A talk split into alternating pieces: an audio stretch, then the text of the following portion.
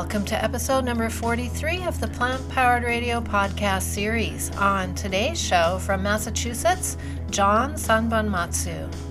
Dr. John Sanbonmatsu is editor of the book Critical Theory and Animal Liberation and author of the book The Postmodern Prince. He is Associate Professor of Philosophy at Worcester Polytechnic Institute, where he teaches classes in ethics, social and political theory, and the philosophy of technology.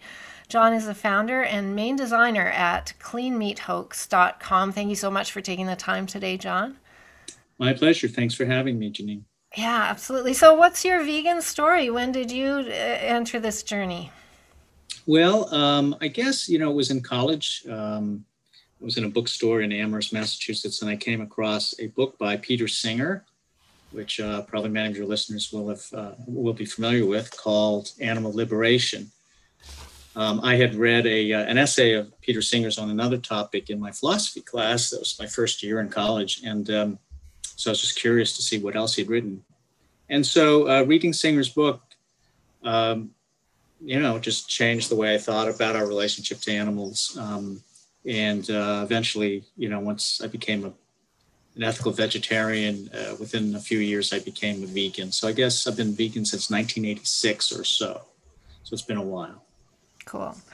You, you know, I, I just heard Peter Singer speaking yesterday at the National Animal Rights Day uh, event online, and he's actually a fan of the cellular meat. I don't know if you're aware of that. Yeah.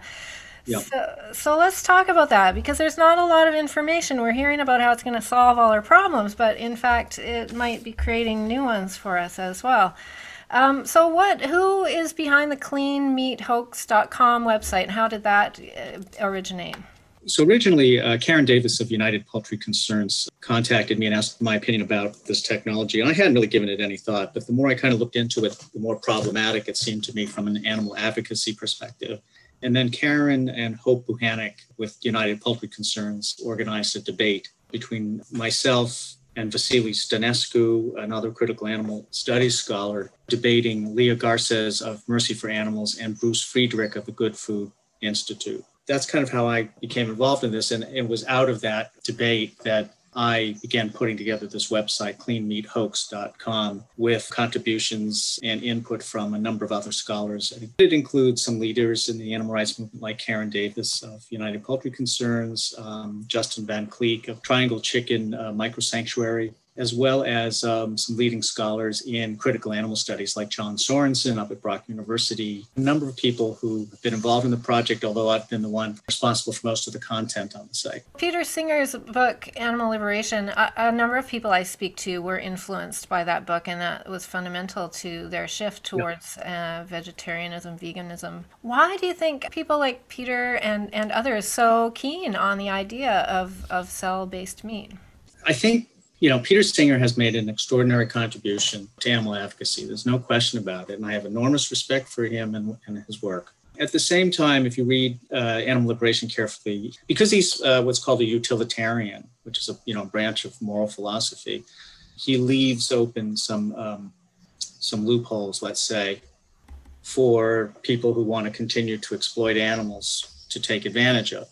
So Singer, uh, as I understand it, has basically endorsed to some extent small scale animal agriculture. Um, and and because he's a utilitarian, he's, he's very much in this uh, mindset of uh, cost benefit analysis, cost benefit ratio. So, I mean, I could get into the philosophy but, of that, but and also uh, Peter Singer is um, he's an analytic moral philosopher, so he's he's thinking of this in in a certain way, and I think you know, again, with all due respect to him and his and his work, I, I think he he doesn't understand the fuller context of, of this movement or how it's taking shape. What concerns me most about cell meats or uh, uh, what's called cultivated meat is that it's um, it's doing a kind of end run around animal rights and animal advocacy and siphoning off a lot of energy in our movement. Because as you introduced this topic, you were raising the possibility, as Singer has, that this will solve all our problems, right? That it's kind of the magic bullet. Now, that message is, has been pushed very aggressively by Bruce Friedrich of the Good Food Institute, um, which is, is really steering this juggernaut, which has attracted billions of dollars, probably uh, at least a billion dollars by now, in investment capital. The, what's called the alternative protein market is expected to be worth perhaps hundreds of billions of dollars in the years ahead. So there's a lot of money riding on this and a lot of momentum for that. But what people don't realize in our movement is that these technologies are being integrated into an overall platform of quote protein that includes factory farming, that includes small scale animal agriculture.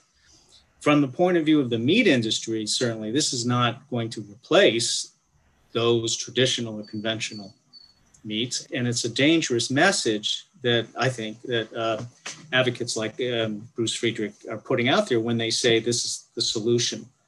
It isn't the solution. Um, could it be part of a solution? I, I wouldn't even say that that's impossible. Maybe it could be, but only with a vibrant and efficacious uh, animal rights movement. Because if the message that continues to be sent by the uh, cellular meat folks persists, which is that, well, you know, consumers need another choice, they need a healthier alternative, and so on and so forth. They're just setting up a, a future in which, yeah, consumers will go to the store and they'll have their choice of regular Tyson's chicken. They'll have their choice of what's called Chicken Plus, which is a monstrous kind of product developed um, by uh, Perdue. I'm sorry, not uh, Tyson, I meant Perdue. It's called uh, Chicken Plus. And this is a hybrid product that includes chicken as well as uh, cauliflower and some other vegetable products. That's been developed partly um, with help from Nick Cooney, the kind of disgraced animal rights uh, leader who started up these venture capitalist firms. So Perdue is making money by selling regular factory farmed chicken, this hybrid of chicken and vegetables. And I have no doubt that they'll also be making a vegan product so you see that the overall picture is it's not intended actually to replace the, the animal agriculture system. So there's no ethical decision making going on here. It's really a bottom line financial decision because I'm guessing as people are moving away from animal protein, these big corporations want a piece of whatever is coming next. So, you know, what would the price be? I mean, if you go into the grocery store and and they're they're trying to say that labeling oat milk as uh, milk is going to be confusing. I mean, what's more confusing than having like chicken A, B, or C variety? And, you know, what would be the price benefit? Like, I just, I don't see why anybody would reach for that other product. Well, so that's the thing. I mean, the, the people who are most excited about the technology are the like 2% of the population that are vegans and vegetarians.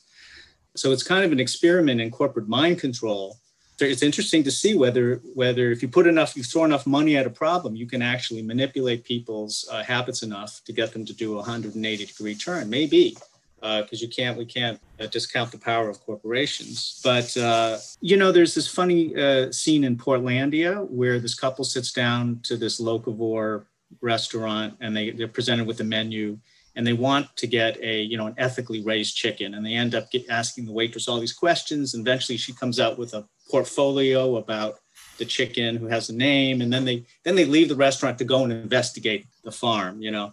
There's no way a consumer can know. I mean uh, chipotle's in 2018 and 2019 investigative like undercover reports and whistleblowing reports uh, outed them they were selling supposedly humane ethically raised uh, animal products and uh, what researchers found first of all is that they were they were actually sourcing some of their meat products from like the largest feedlot, factory farm feedlot in California and labeling it humane and organic.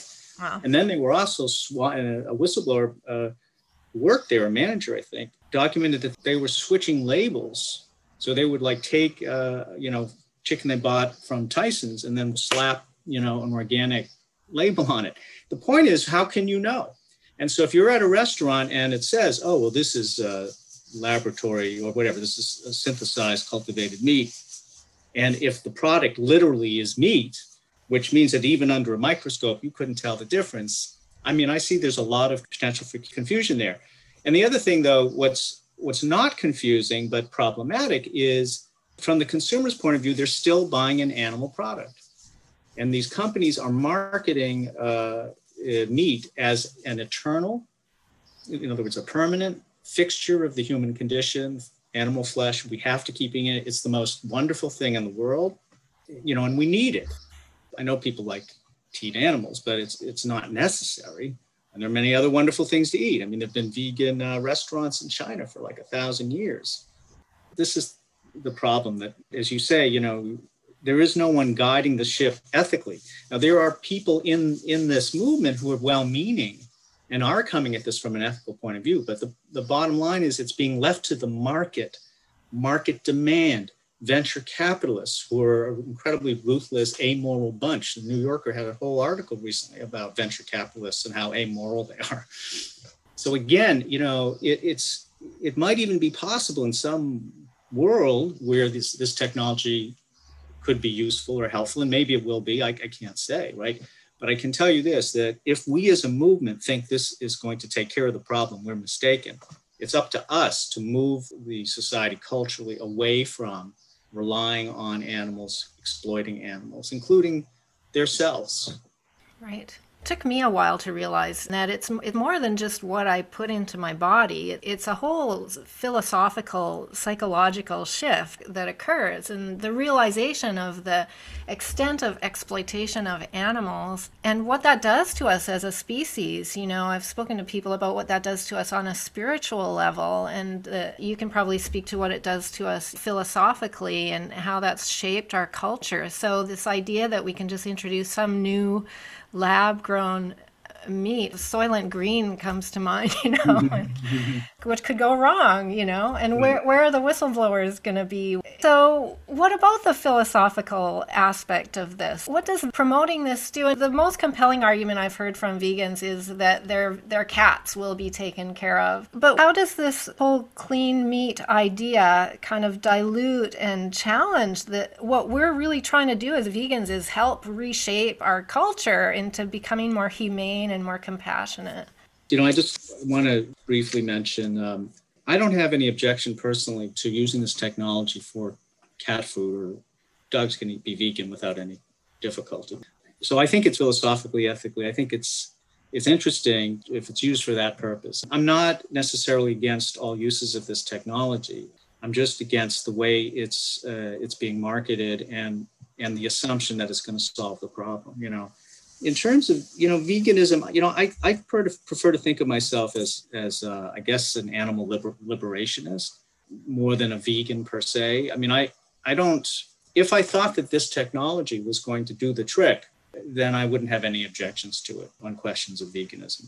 But what you just said is really important, which is that those of us who are in the animal advocacy movement are trying to create a new kind of civilization. Now, what we mean by that is up for grabs we could imagine a new civilization where animals weren't exploited, but we were still waging wars, where women still didn't have equality, where, you know, Black Americans and people of color were still treated second class citizens, right?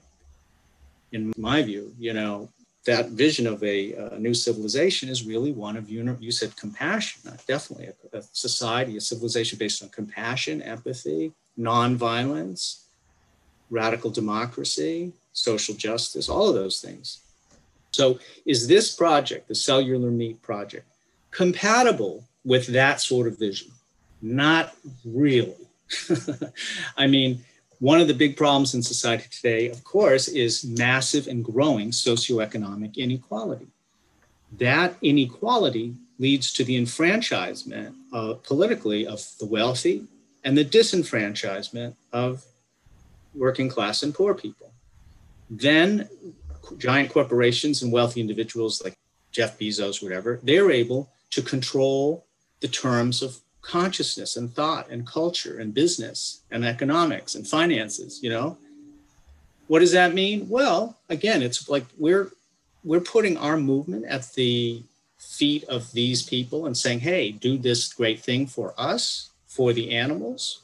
Well, there will be positive things that probably do come out of this cellular meat juggernaut, but there are downsides that no one seems to be talking about. Namely, that because it's being driven by venture capital, the billionaires behind this movement are going to become even more billionairish. they can accumulate even more money. There's the question of food justice. At least initially, these products will be more expensive than conventional meats. The argument is once they scale up, they'll be able to outcompete conventionally uh, raised animal products. Is that possible? And no one really knows. I mean, it, that's the claim. But again, because the people like Bruce Friedrich at the Good Food Institute, um, Paul Shapiro, former uh, HSUS uh, executive, and so forth, um, when these these folks are cozying up to forming alliances with praising the biggest killers of animals on the planet. These are the same people who were behind the humane meat movement again in the early 2000s, you know, partnering with Whole Foods, John Mackey Whole Foods to create, you know, this animal compassion partnership and so forth, where animals can be killed in the billions and that's considered a partnership with, you know, with them. Those are the, these are the same exact same, exact same people who are now in charge of this. So to me, uh, the, at least the kind of vision that I think we should be moving towards is not that vision. It's not that vision for people who don't really get that there's also a humane hoax, I like that you've called your project the Clean Meat Hoax because it, it really is. It's some corporate trickery. We all try to encourage our friends to educate themselves about the issues and become vegan. And one of my friends, she tried and she failed because she didn't do it right, basically, from a dietary perspective. And it got frustrating for her just biologically. So she stopped and went, Oh, well, I'll just be a humane vegetarian. I can go to the farmer's market and I can buy these products. And can you speak to the humane hoax? Do we have lessons from the humane hoax that we can take to this new challenge? Yes, there's been the sea change in our culture around meat, right? Uh, that's taken place over the last 15 years or so. It was driven by kind of an alliance between the organic foods industry, small scale or smaller scale animal farmers being squeezed, uh, locavores, people, you know, argued we had to, we should eat only locally grown produce and, and locally raised animals. Um, Michael Pollan's book, The Omnivore's Dilemma, which came out in 2006, kind of primed uh, this this pump or or uh, created an intellectual framework, a rationale for it. Uh, and the idea is that animals benefit too. So I could go into more of what's wrong with that. I'm actually writing a whole book cool. uh, right now on that subject called The Omnivore's Deception, um, which, which takes aim at this notion of the enlightened omnivore, right? The idea that, well, you know, no one wants to be a vegan, and yet we don't want those those terrible, ugly factory farms. So here's the nice compromise. The sweet spot in the middle is we'll just, as your friend uh, does, you know, we'll seek out cage-free eggs, which, by the way, of course, cage, uh, eggs don't come in cages. Chickens don't come in cages. Um, anyway, so that's going to be the solution. Um, but uh, you know, after 15 years of this movement, Americans are eating more meat than they've ever eaten before. There are more, you know, factory farming is growing everywhere around the world. Um, you know, animals are suffering just as much as they they did. They're being killed in even greater numbers than before. So it's not a solution. And furthermore, the whole notion that you can kill another sentient being humanely, except in moments of extremis, is to say genuine cases of euthanasia, where you have a companion animal who you care about and you want to relieve their suffering because there's no choice. Killing in that context is completely different from taking an, a healthy juvenile animal and cutting that animal's throat or shooting that animal in the head or whatever and so that's perverse. I could get into that, you know, but it's a kind of this a this this all animal agriculture is is ultimately a kind of death fetishism and a uh, uh, normalization of violence, extreme violence. All of it is, and it's always been the case for thousands of years. It's not the problem is not factory farms. So the humane meat movement, and it continues. Uh, Leah Garces in her book uh, Grilled, uh, which is like another welfarist book uh, you know, constantly goes on and on about factory farming, factory farming. We have got to stop talking about factory farm. We have got to start talking about animal agriculture as the problem.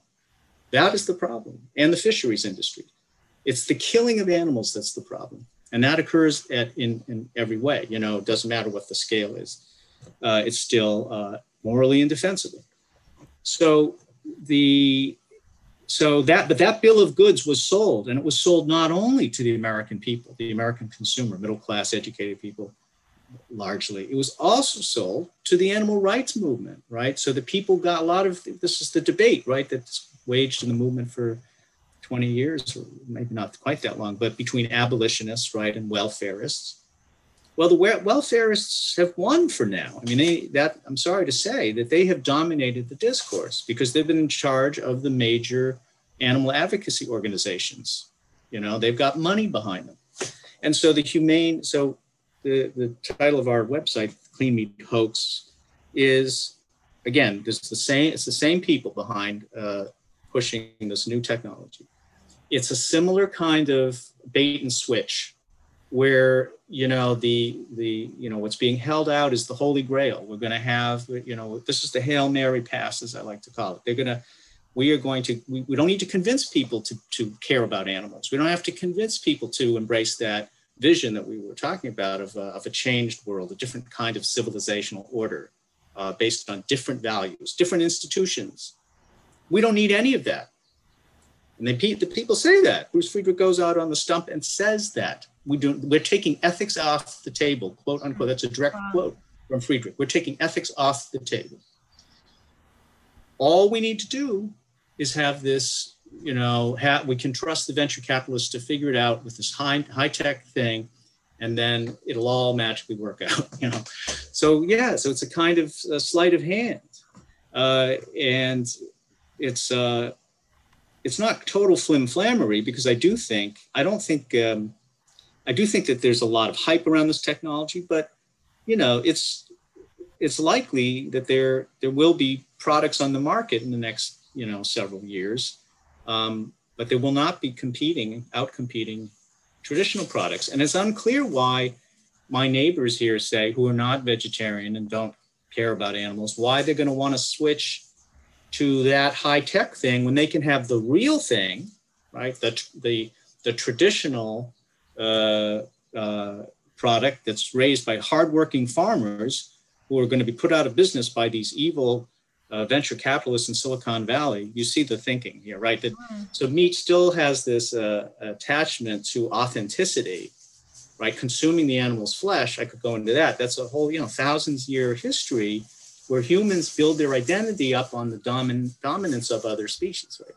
So people, it's hard for me to see why people are going to be flocking to this untried un, uh, technology, food technology, when they can have the, the real thing or the natural thing um, that may even be cheaper, you know. Well, and especially now that the, the discussion of where maybe COVID was released from a lab, I, I don't think labs are particularly high in people's uh, esteem right now. So, um, and what about this uh, this article I found about uh, job vacancy must be willing to space travel? So the European Space Agency is seeking a cultured meat specialist to go into space so they can colonize other planets, I guess, with this. Is this on your radar? Well, you know, I was very glad you sent that link to me. I was astounded. I had not heard that. Um, I mean, uh, I mean, it's kind of flabbergasting. It's hard to know what to say, except that I'm I'm personally a big. I teach philosophy of technology, as you said, and uh, I'm very, very uh, skeptical of the idea of interplanetary exploration and of colonizing other planets. First of all, if you think about what it means to colonize, that didn't go so well right. on this planet, right? Colonialism was a project of subduing and in some cases exterminating, you know, the native inhabitants. It was tied to capitalism and et cetera, et cetera. Was not such a good project. So the idea that we should colonize other places is ludicrous. And furthermore, the idea that we can go to some dead, dead world, dead planet, you know, like, well, wherever, Mars or whatever, and terraform it, create it into a vibrant, living world that we can live on. We're destroying this world, right? All the animals on the earth are dying. We're in the greatest mass species extinction event in 65 million years. Global warming, of course, is, is uh, leading to acidification of the oceans, et cetera, et cetera. So we have, we're having, we're, we're literally tearing up the life support systems of this planet. And we have the, uh, you know, the hubris and the, uh, you know, to to go and think that we can go to another planet and set up shop there. It's it's just ridiculous. But it's interesting that Aleph Foods, this Israeli startup that uh, went into space, space to, to prove the viability of, of engineering beef up there, beef cells, uh, cow cells, is it's part of this uh, almost psychotic dissociation, right? That we we as a civilization uh, have become prone to the kind of wishful thinking of uh, you know a misunderstanding of what it means to be human and animal on this fragile, finite world. You know, the idea that we can engineer a solution to our social problems. And this is where I disagree very sharply with Peter Singer, who seems to have, uh, you know, a lot of sympathy for the uh, cellular meat thing. Um, problems that are social in origin have to be solved through social means. Uh, Bruce Friedrich and uh, Wayne Pacelle, who used to work for, um, used to be the president of HSUS, Humane Society of the United States. These folks have, they've hitched their wagon to capitalism as a system. They think that capitalism is great for animals. Let me tell you, over the 500 year history of capitalism, it has not been good for animals. It has been a catastrophe for all forms of life on this earth, right? So, so this kind of naive techno-utopianism that is was symbolized in that experiment in space is part of the problem to me. And yet, you know, but it will be, you know, Wired magazine will write about it and everyone will get all excited about meat in space. but it's such a distraction from the problems that we have right here on our planet, you know, and we can't escape it. We're not going to escape those problems right. or engineer a way out of them. Yeah, I remember, you know, years ago when people used to talk about clean up your room. Like you can't just go mess up someone else's room. You got to clean up your own room first, right? So let's look at a little bit more intensely at um, the cell-based meat, and because some of the claims, eh, you know, that it's going to solve all our problems. So in terms of uh, things like health and environment and ethics and the zoonotic uh, situation and animal liberation and inequality and food justice. So let's just run through those. So we don't really know about health. Is it is it going to not cause heart disease and diabetes and cancer the way that we know animal protein does to our body? Bodies? Um, I don't think there's a very good answer to that. I mean, uh, prima facie, of course, it's going to it's going to have the same those same problems because it's actually meat. You know, now they can engineer it that's uh, in ways that maybe has lower fat fat content or something like that, but it's still going to be the equivalent of, you know, whatever lean meat products. I mean, so so on the health question, I mean, just in terms of uh, yeah, uh, nutrition and, and diet and stuff, it's at best it's unclear, and at worst we we just I think have to assume that yeah, some of those same problems are going to to come with this pro- these products. Right.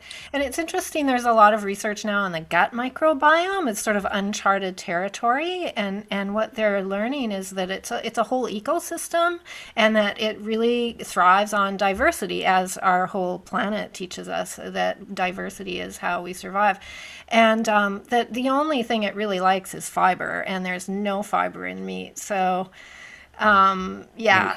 So, the, but when I searched, I did a little search of the kind of Dr. Barnard and Dr. Uh, Greger to see what they're saying about cell-based meat, and there's really not a lot. I guess because they rely on research, right? And there's not really research yet. So, you know, one thing that I've learned from looking into this a little bit is that, you know, with few exceptions, the research is really um, being, as you would expect, you know, it's being driven and funded by the lobbyists for the technology so there's very little independent fact checking out there, very and very little research because it's an untested technology. You know, it's hard to say.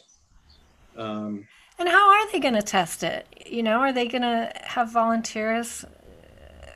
Uh, well, that's a that's a question. There's a there's a regulatory issue that different countries are having to, you know, different countries and or uh, blocks like the EU are going to navigate that, and they have, you know, and so the industry, uh, the, the meat industry uh, you know, they have very high powered lawyers and patent attorneys and regulatory experts on board to try to uh, get this stuff um, approved. I think Singapore recently approved the first, um, uh, officially approved uh, the first uh, cultivated meat product last year, maybe. Um, so people are already eating this stuff. I mean, there there are trials of it, um, but you know they're going to have to design, you know, tests that are going to placate the regulators, and I think they will because this is such a powerful juggernaut.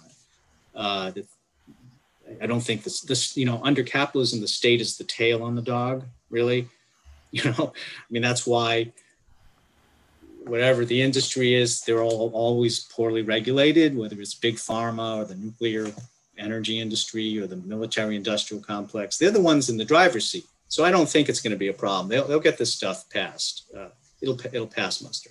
I don't think that we we have to worry that this technology is going to have produce more health problems uh, than regular meat products. And in some cases, I mean, like there's also uh, work on uh, seafood, right? Marine animals, crustaceans, crabs, prawns, uh, you know, and so forth. Who are uh, their their uh, their companies producing um, seafoods, which are not as uh, I mean, they're they're they're healthier to eat than land animals, right? Generally. I think. Well, I don't know. I'm not a nutrition guy, yeah, no, the plant-based doctors say no. We don't. None of it's any good. Well, I, I, yeah, I don't yeah. know. But, yeah. but you also so you asked about some of the uh, what were some of the other. Uh, so well, now I'm thinking about um, the zoonotic issue. So the idea that uh, you know um, SARS and MERS and COVID and swine flu and avian flu, you know, they're all the result of the way we exploit animals. So maybe this is a way of not exploiting animals in crowded conditions and removing their their habitat. Is there something to that? I think so. I think that that that is. Um, I mean, the thing is, you because you're you're growing uh, animal flesh, there's always the chance for some kind of contamination, right, and the growth of pathogens. But in a lab or a vat you know an artificial setting you can control that i i, I think a lot better than you could uh, in a live animal environment because as you say you here you have these suffering animals who are they're they're wading in their own feces and urine and they're they've got open sores and and and their blood is everywhere and uh, and viruses there are trillions scientists estimate there are trillions of viruses native to the bodies of of animals on this earth.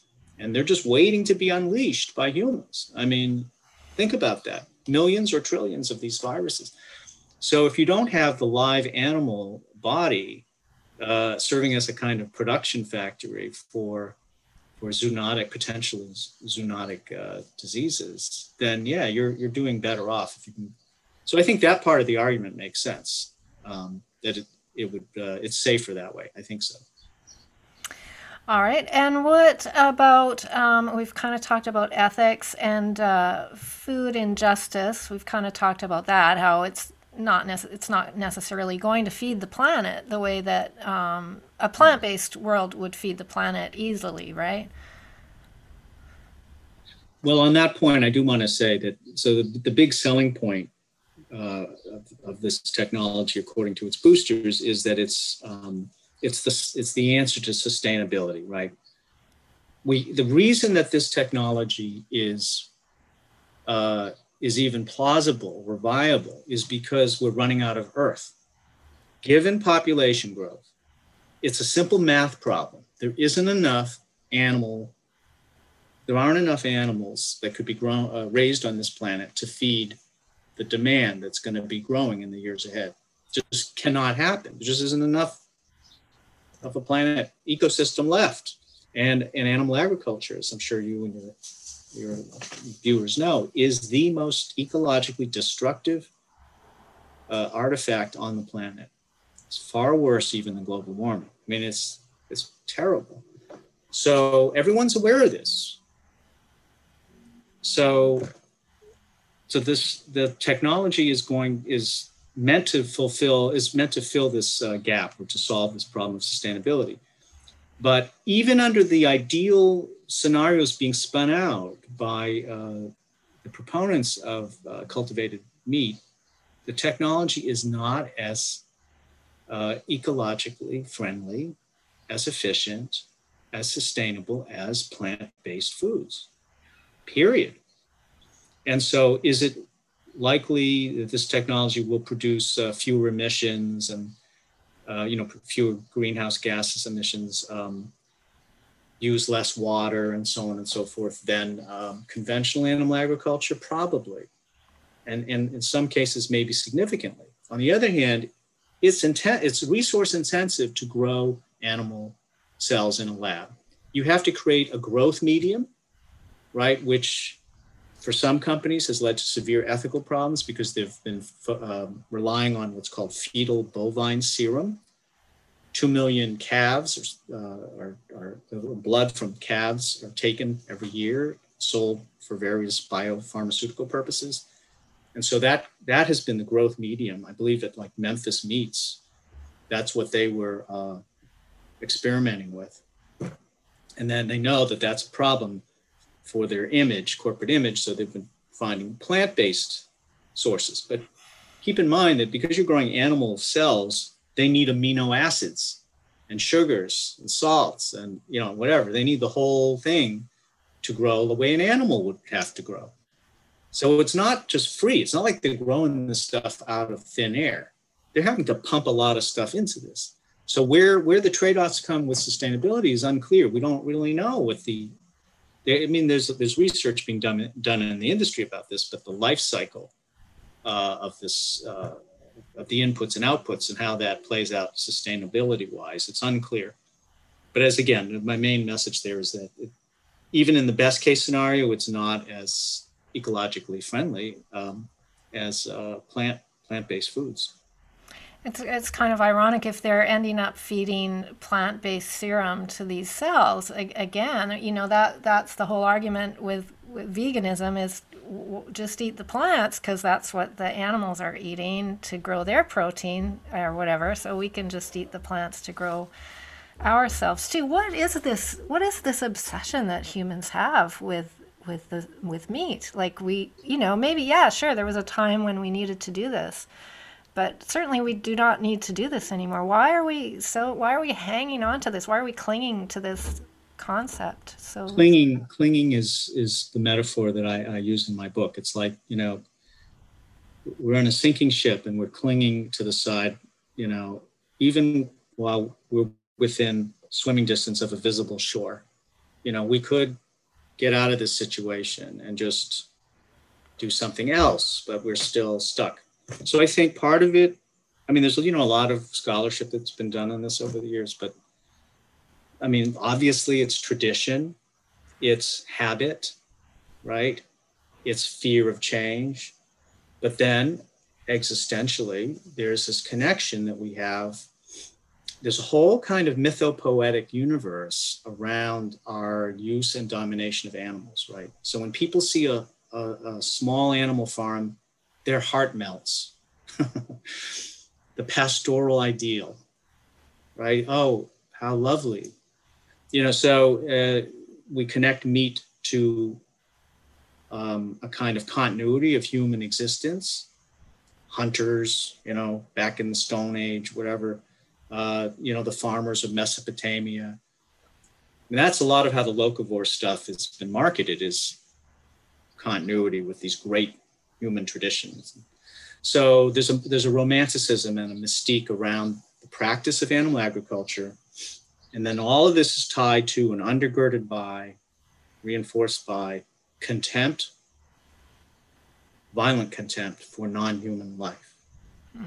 Even people who think that baby chicks are cute, or you know, they like to see cows in the countryside they have complete disrespect for their lives as individuals. They don't see them as individuals. So there's a whole ideology from the time we're born, right? The child gets a, a, you know, a children's book that pre- presents, that creates a, a whole new Linnaean classification category for farmed animals. You know, there's, you know, the kingdom, phylum, class, order, family, genus, species, and one of those is farmed animals. So animals that actually did not grow up even in the same parts of the world are all lumped together in this one category. Chickens who grew up in South East Asia, you know, are put in with cows and you know uh, sheep. I'm just and those and they're all but that's so even the ba- as infants we're told we all know farm you know old mcdonald's farm right that song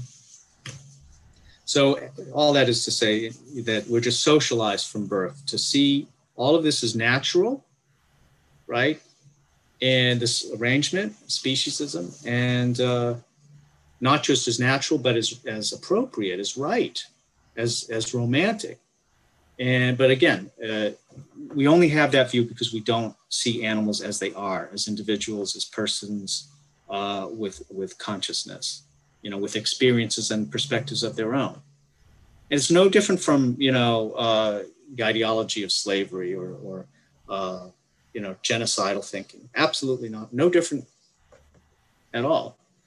So I'm sorry to go on again about that. But the last thing I'll say is, and then p- part of this too uh, is, you know, I'm sure you've talked about on your program, there's this whole connection between meat and masculinity and virility, right? And so that again, that's part of the whole mystique of dominance, dominance over the other.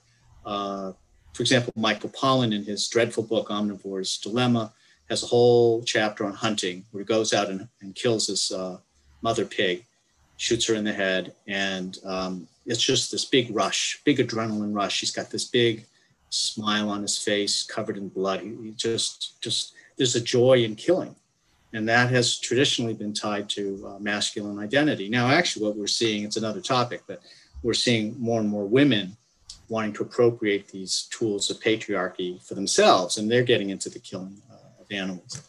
But um, so that's a long answer, but meat is very complex. It's not like any other commodity just isn't. So there are all these cultural associations and, and reasons why we're attached to it, and people want, don't want to give it up. Yeah.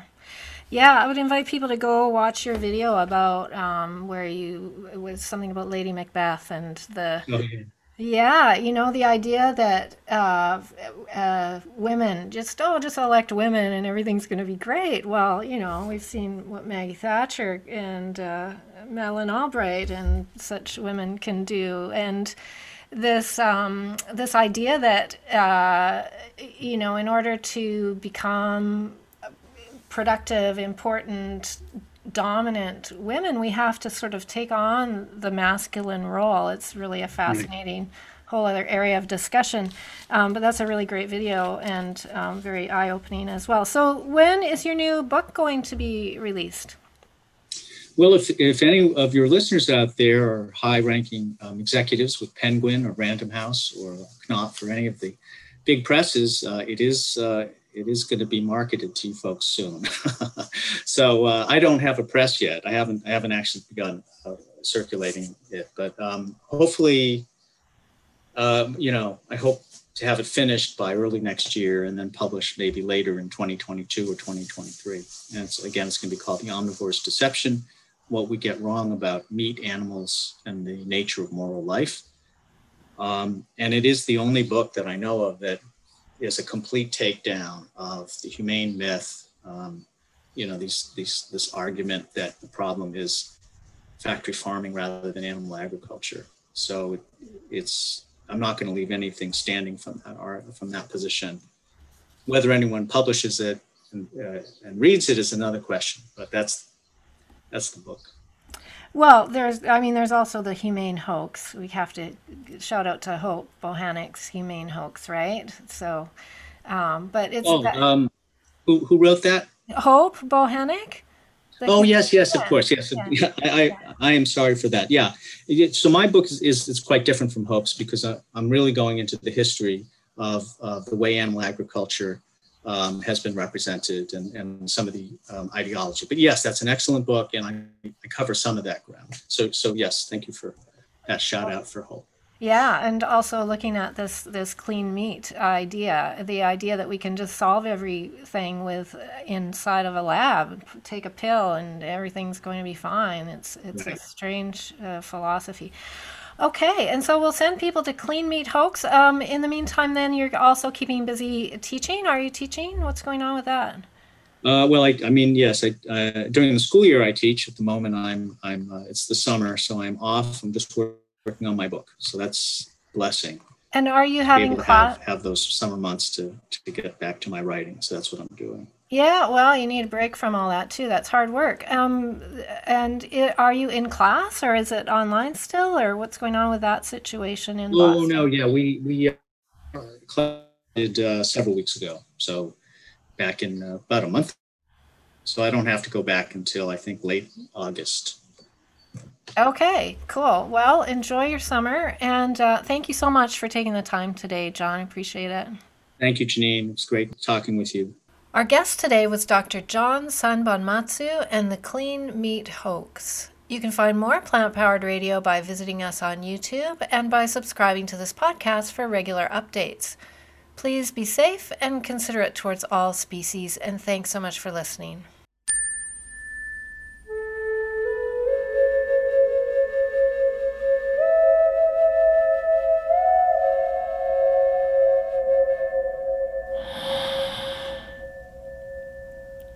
Compassion encircles the earth for all beings everywhere.